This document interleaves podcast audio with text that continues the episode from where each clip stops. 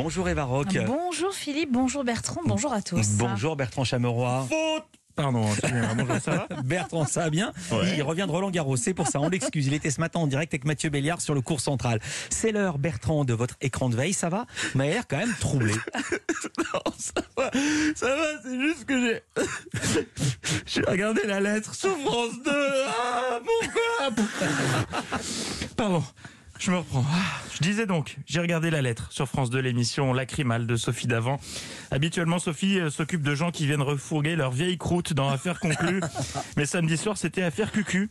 Ah, si vous souffrez de sécheresse oculaire, dans le top 3 des astuces pour pleurer, il y a couper des oignons, ouvrir un courrier du Trésor public et regarder la lettre. C'est radical. Je rappelle le principe. Des anonymes font une surprise à un proche avec la complicité d'un artiste qu'ils admirent. Mais les récipiendaires de la lettre ne sont pas des anonymes comme les autres. Non.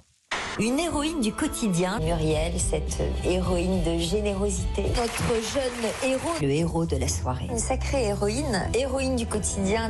Dans cette émission, il y a plus de héros que dans un film Marvel.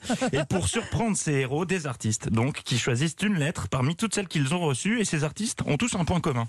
Reste à espérer que le chanteur choisisse votre courrier parce que vous vous en doutez. Il en a reçu beaucoup. Chimène Badi avait reçu beaucoup de courriers. Il y en a eu beaucoup? Il y en a eu beaucoup. J'ai lu beaucoup, beaucoup, beaucoup de lettres. Et oui, imaginez la vexation pour un artiste qui n'aurait pas reçu beaucoup de courriers.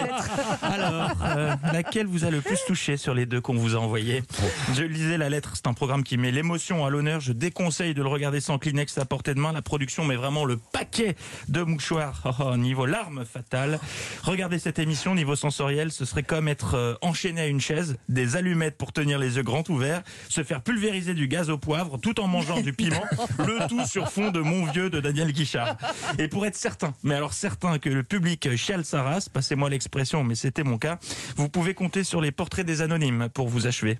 On apprend dans cette lettre qu'il a perdu son grand-père. Ses parents, ils ont rompu en 2014. Jean-Jacques a perdu son épouse. Une maman qui a perdu son homme euh, il y a 9 ans. C'était le jour. Dès l'anniversaire de la mort de son frère. Agnès a une vie manifestement compliquée, euh, elle est handicapée, euh, des soucis de, de santé. Une vie qui a l'air d'avoir été compliquée pour elle, euh, avec pas mal de bas. Il faut, faut pas me faire ça, moi je suis sensible. Hein. Je sais pas où vous avez prévu de partir cet été, mais moi samedi soir, en regardant France 2, j'ai découvert l'île grecque de Pathos. Et j'ai passé la soirée comme cette dame à qui on a fait une surprise.